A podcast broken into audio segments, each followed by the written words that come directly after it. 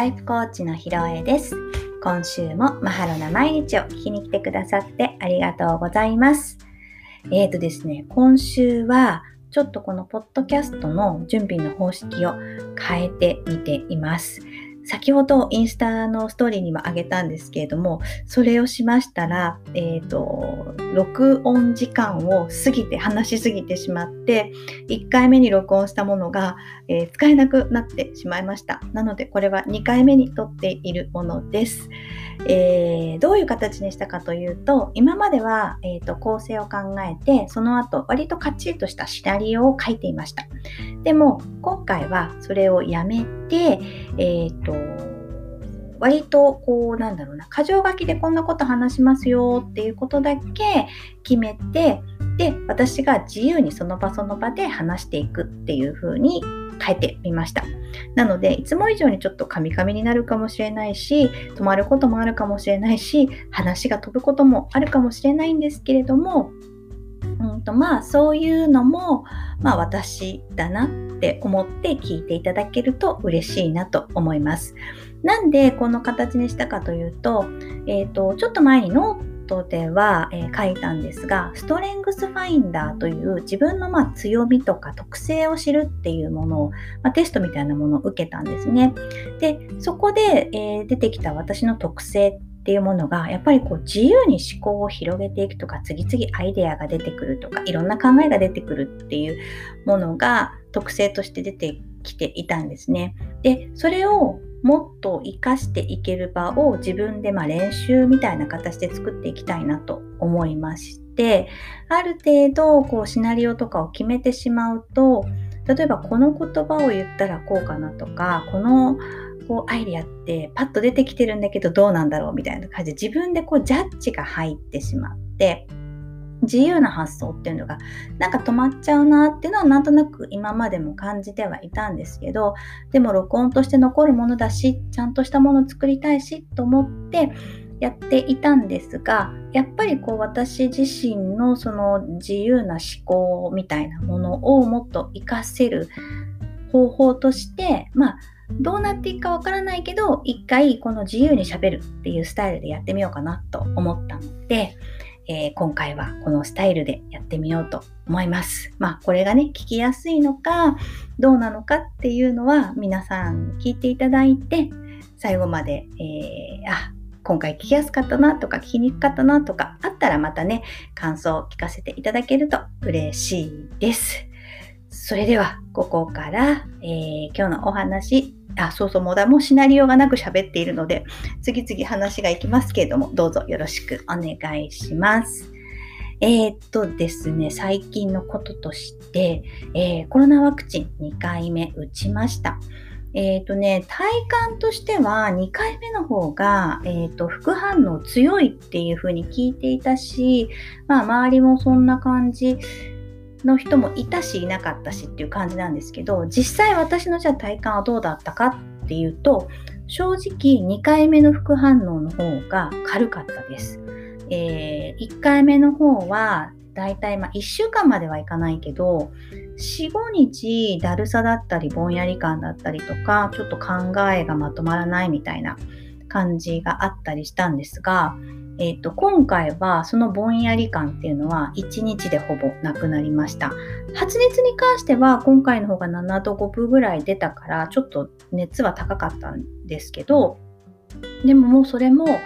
えっ、ー、と半日ちょっとぐらいかな熱が出たのは。なので翌日はさすがにちょっとぐったりしてましたけどもう2日目は実は朝からピンピン していてえっ、と、みたいな、あれ、こんな元気になっちゃったっていう風に正直朝起きて思いました。なので、えっ、と、お散歩も休むことなく毎日行ってましたし、うん2日目の夜は、えーと、骨ナビ私あの火曜日の夜は骨ナビというあの、まあ、ゆるゆるするのに参加させてもらってるんですけど、まあ、手を上げたり下ろしたり結構動きがあるんですが全然手を上げるのも平気だったし動くのも平気だったしすごく楽しくそこをあの普通にね骨ナビに参加することができました、まあ、なのでワクチン2回目も私はすごくそのままスムーズに過ごしたなという体感です。で、まあこれがなんでこうなったかっていうのは正直わかんないんですけど、一つ私が、えーと、思ったことは、思ったというか感じたことは、えーと、ワクチンを打ったことに対してそのそのワクチンを受け取った体にすごく感謝をしました。うんと私は毎晩アイルベーダでいうアビアンガというオイルマッサージをしているんですが、うんと、それをするときに、まあ、注射を打った左腕は特にちょっとその日はオイルをたっぷりとって今日注射を受けてくれてありがとうワクチンをねあの体の中に入れる入れてくれてありがとうっていうふうに腕をそう思いながらマッサージしてで全身をマッサージするときにはえー、ワクチンを受け入れてくれてありがとう。私の体をいつも健康に保ってくれてありがとうということで、体へのね、こう感謝の気持ちを感じながら、えー、アビアンガをしました。なんかね、したすごく体が緩んで、とってもなんかこう、あったかい気持ちになったんですね。まあ、それをしたから、副反応が、こう、穏やかだったかどうかっていうのはもう結果論なんでね、わからないんですけど、でもまあワクチンをきっかけとして自分へのこうから自分の体への感謝っていうものをすごく感じられたのはいいきっかけだったなというふうに思いました。まあ、ワクチンねこれからの方もいらっしゃると思いますしもう終わりましたっていう方もいらっしゃると思います。人それぞれね体感は違うので人と比べることなくね自分はこんな感じだったっていう風なところでいいんじゃないかなというふうに思いました。はい。それではそれでは、えー、本の方に移っていきましょう。えー、今週も、えー、ニューヨークのライフコーチが教えるありのまま輝くエフォートレスな生き方、えー、関口あずささんの本からね、えー、ご紹介していきます。今日は117ページ、価値観を緩ませる、正しいと思っていることを疑うというところのトピックです。これね、あの、内容もすごく面白いんです。えっ、ー、と、内容もすごくいいんですけど、この中に書いてあるワークが、まあ、前回もね、ちょっと前回だけワークあったんですけど、今回のワークがね、またこれちょっと面白いので、本を持っている方は、ぜひね、このワークやってみていただきたいと思います。えーとまあ、ワークの内容はちょっとここでは説明は省きますが、えーとまあ、自分が、まあ、本に書かれている内容としては自分が持っている価値観の視点をね変えていくことの面白さだったりでそこから見えてくる新しい世界観みたいなものを楽しめるワークになっています。ちょっとしたね言葉遊びで自分の価値観がガラッとひっくり返ったりするのでうんこれはねぜひやってみてほしいと思います。あのー価値観を緩ませるって、まあ、トピックにもなあの題題名にもなってるんですけど、まあ、結構なんだろう私の価値観私が持ってる価値観って人に対して当たり前の価値観じゃなかったりとかするんですよね。だからこうこうしなきゃいけないみたいなものを自分自身でギュッて握りしめてるかもしれない。そのギュッて握りしめているものをこうもうちょっと緩めていって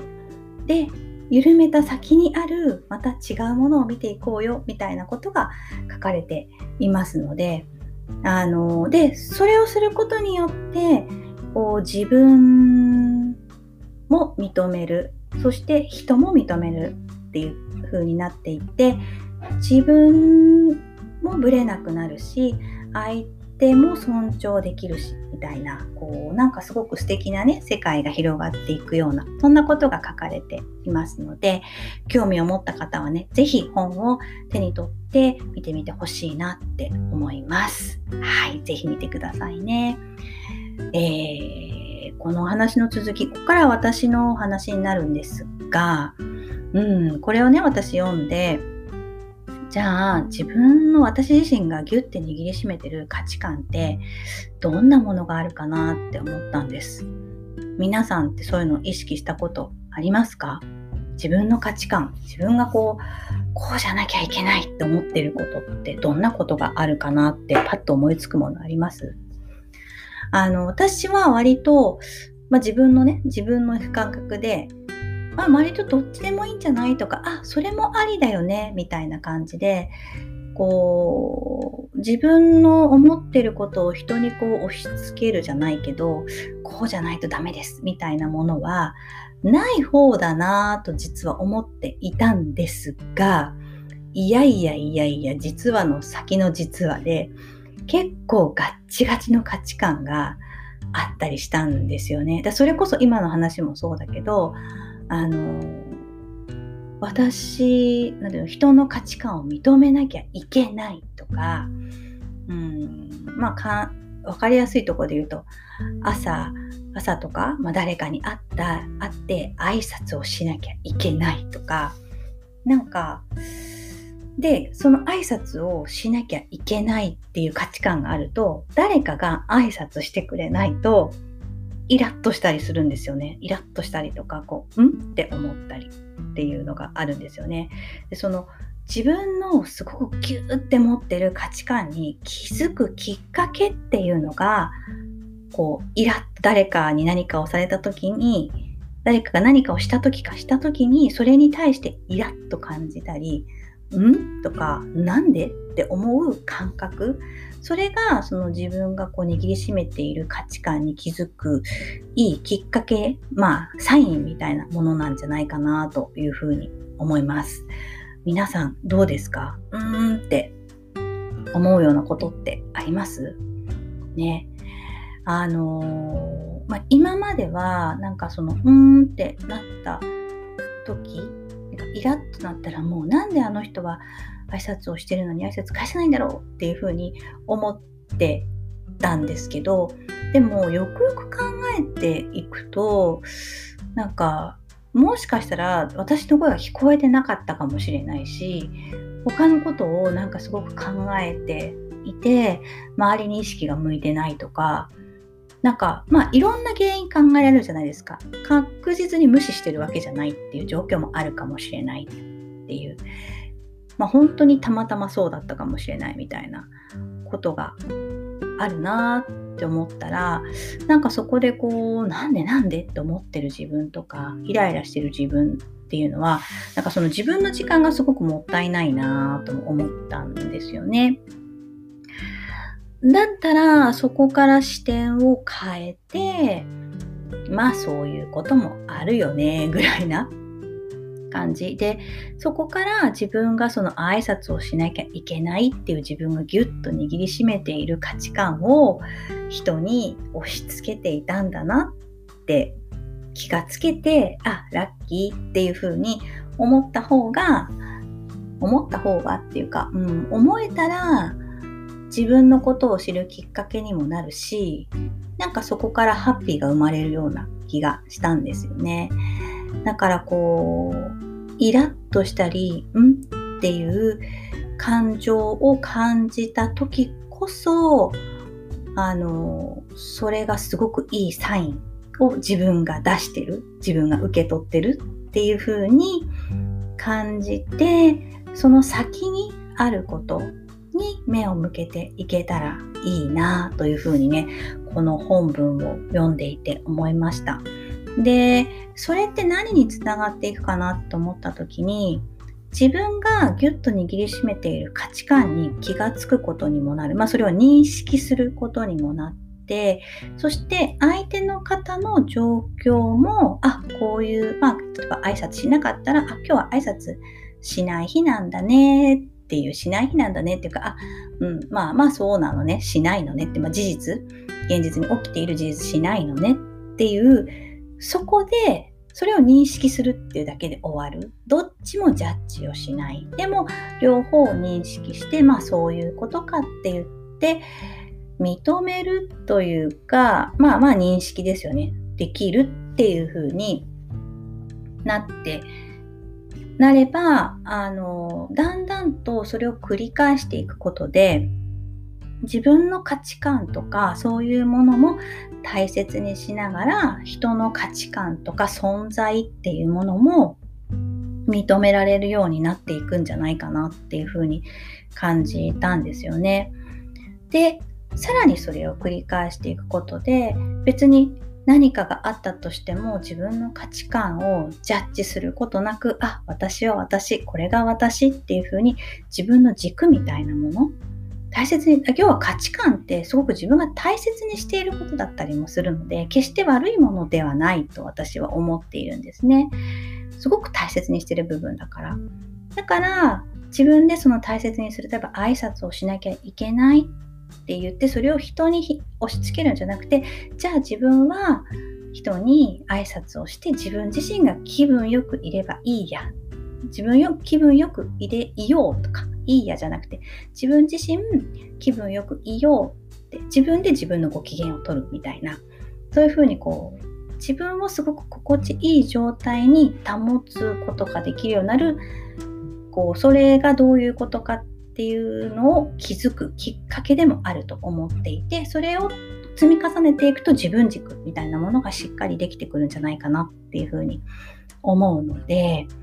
うん、だからこう自分の価値観ぎゅっと握りしめている価値観がいいとか悪いとかじゃなくまず認識する。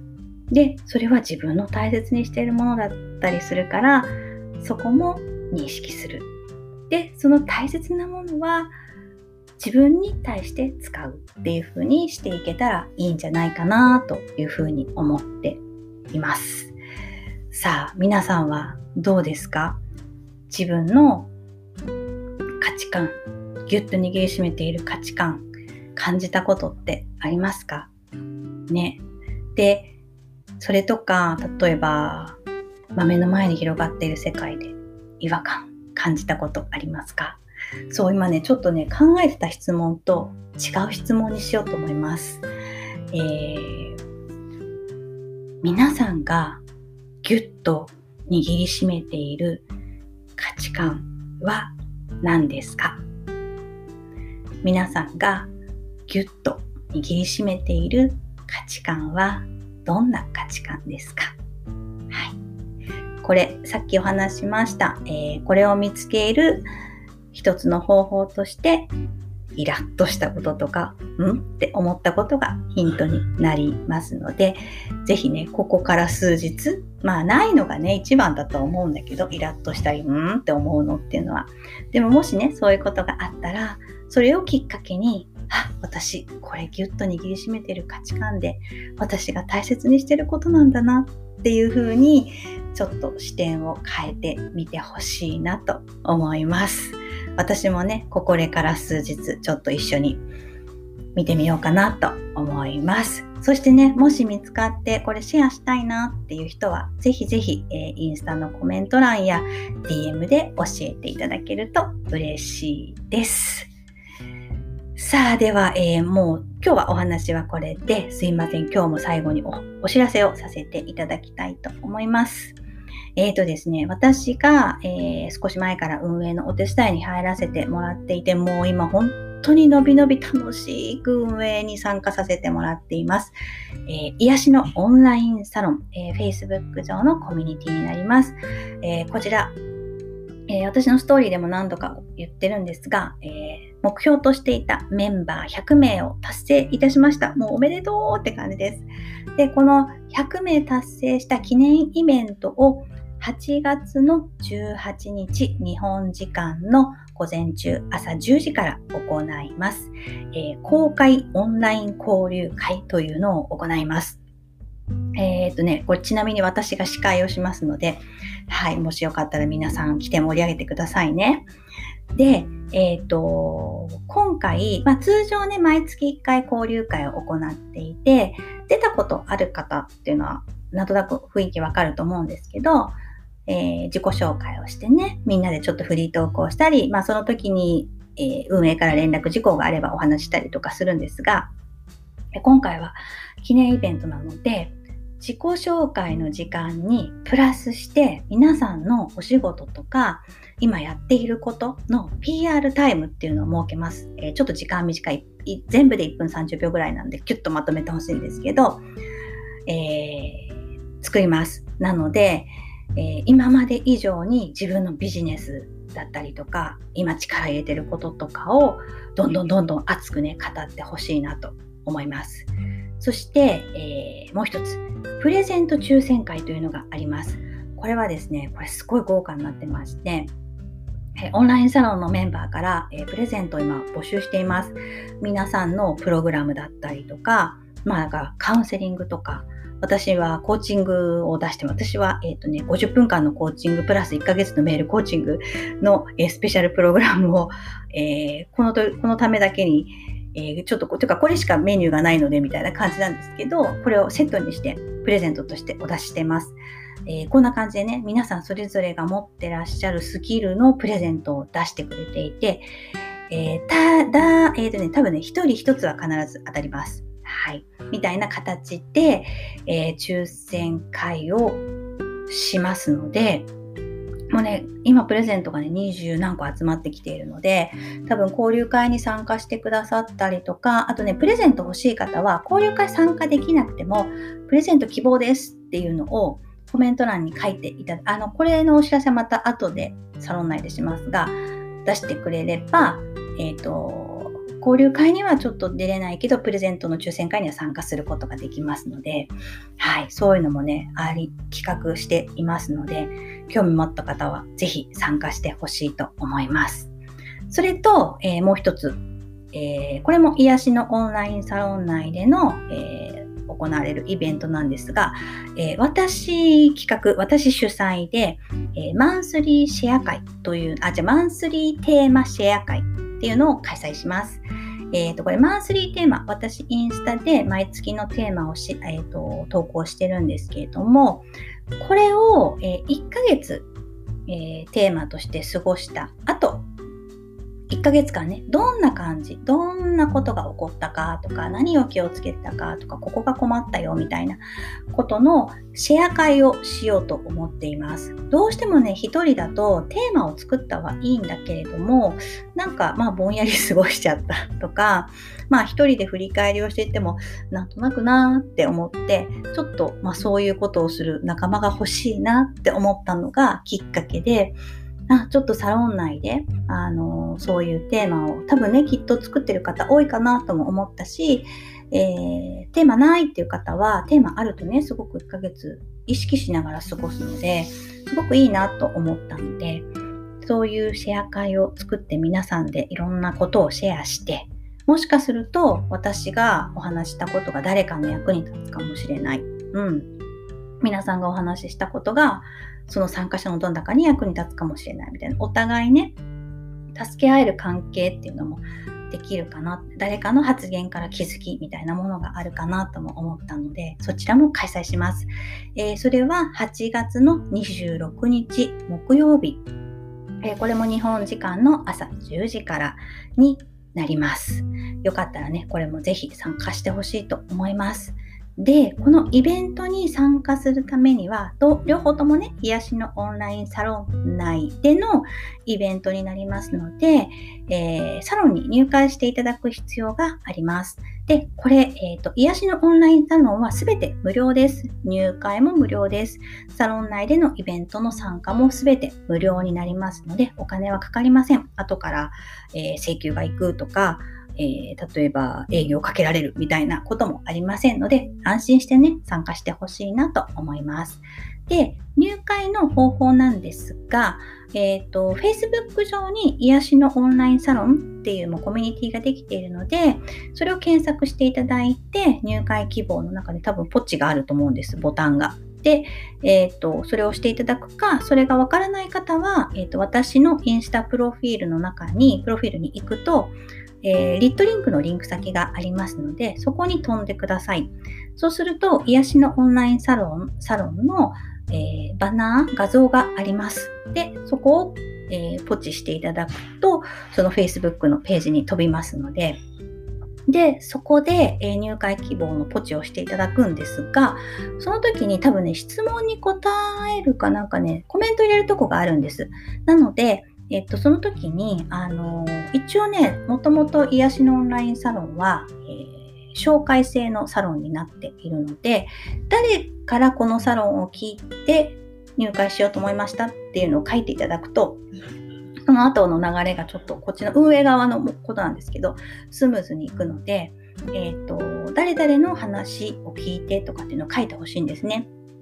なので、えっ、ー、と、例えば私のヒロエのインスタを見て入会希望しますとか、ポッドキャストを聞いていいなと思ったので入りたいなと思いましたみたいなことちょこっとね、あの、書いて、誰、誰からっていうのを書いていただくと、すごくわかりやすいので、はい。ぜひね、ここ書いて、で、入会希望ポチッとしてください。で、そうすると、あの、確認を取って誰からの紹介っていうこの確認が取れると、OK が出ますので、はい。それでサロンに入っていただくことができますのでね、ぜひぜひ、あの、皆さん入っていただきたいなと思います。はい。それでは、今週もありがとうございました。どうですか？こんな感じで、特にシナリオもなく、なんとなく喋りましたが、聞きやすかったらいいなと思うし、何かこれが皆さんの心に残ったり、なんか役に立つといいなと思いますので、はい。もしね、また何かこんなこと聞きたいとか、うん、今日はこうだった、聞きやすかったよ、聞きにくかったよ、なんていうことがあったらね、そちらもインスタのコメント欄や DM で遠慮なく送っていただきたいと思います。そしてね、あの、なんか私に対しての質問とかあったら、あの、それもぜひ送ってください。なんかね、よく聞かれるのが、相変わらずよく聞かれるのが、ヨガマット何使ってますかとか、コーチの勉強はどこでしたか？とか、どうしてライフコーチになったんですか？とか、その辺はね、また、あの、時期を見てお話もしていきたいなと思ってますし、そういう質問集まってくれば、質問に答える回もやりたいなと思いますので、ぜひ質問などもありましたら遠慮なく送ってください。さあ、これで本当に終わりです。今週も最後まで聞いてくださってありがとうございました。来週もお耳にかかれますように。ライフコーチのひろえでした。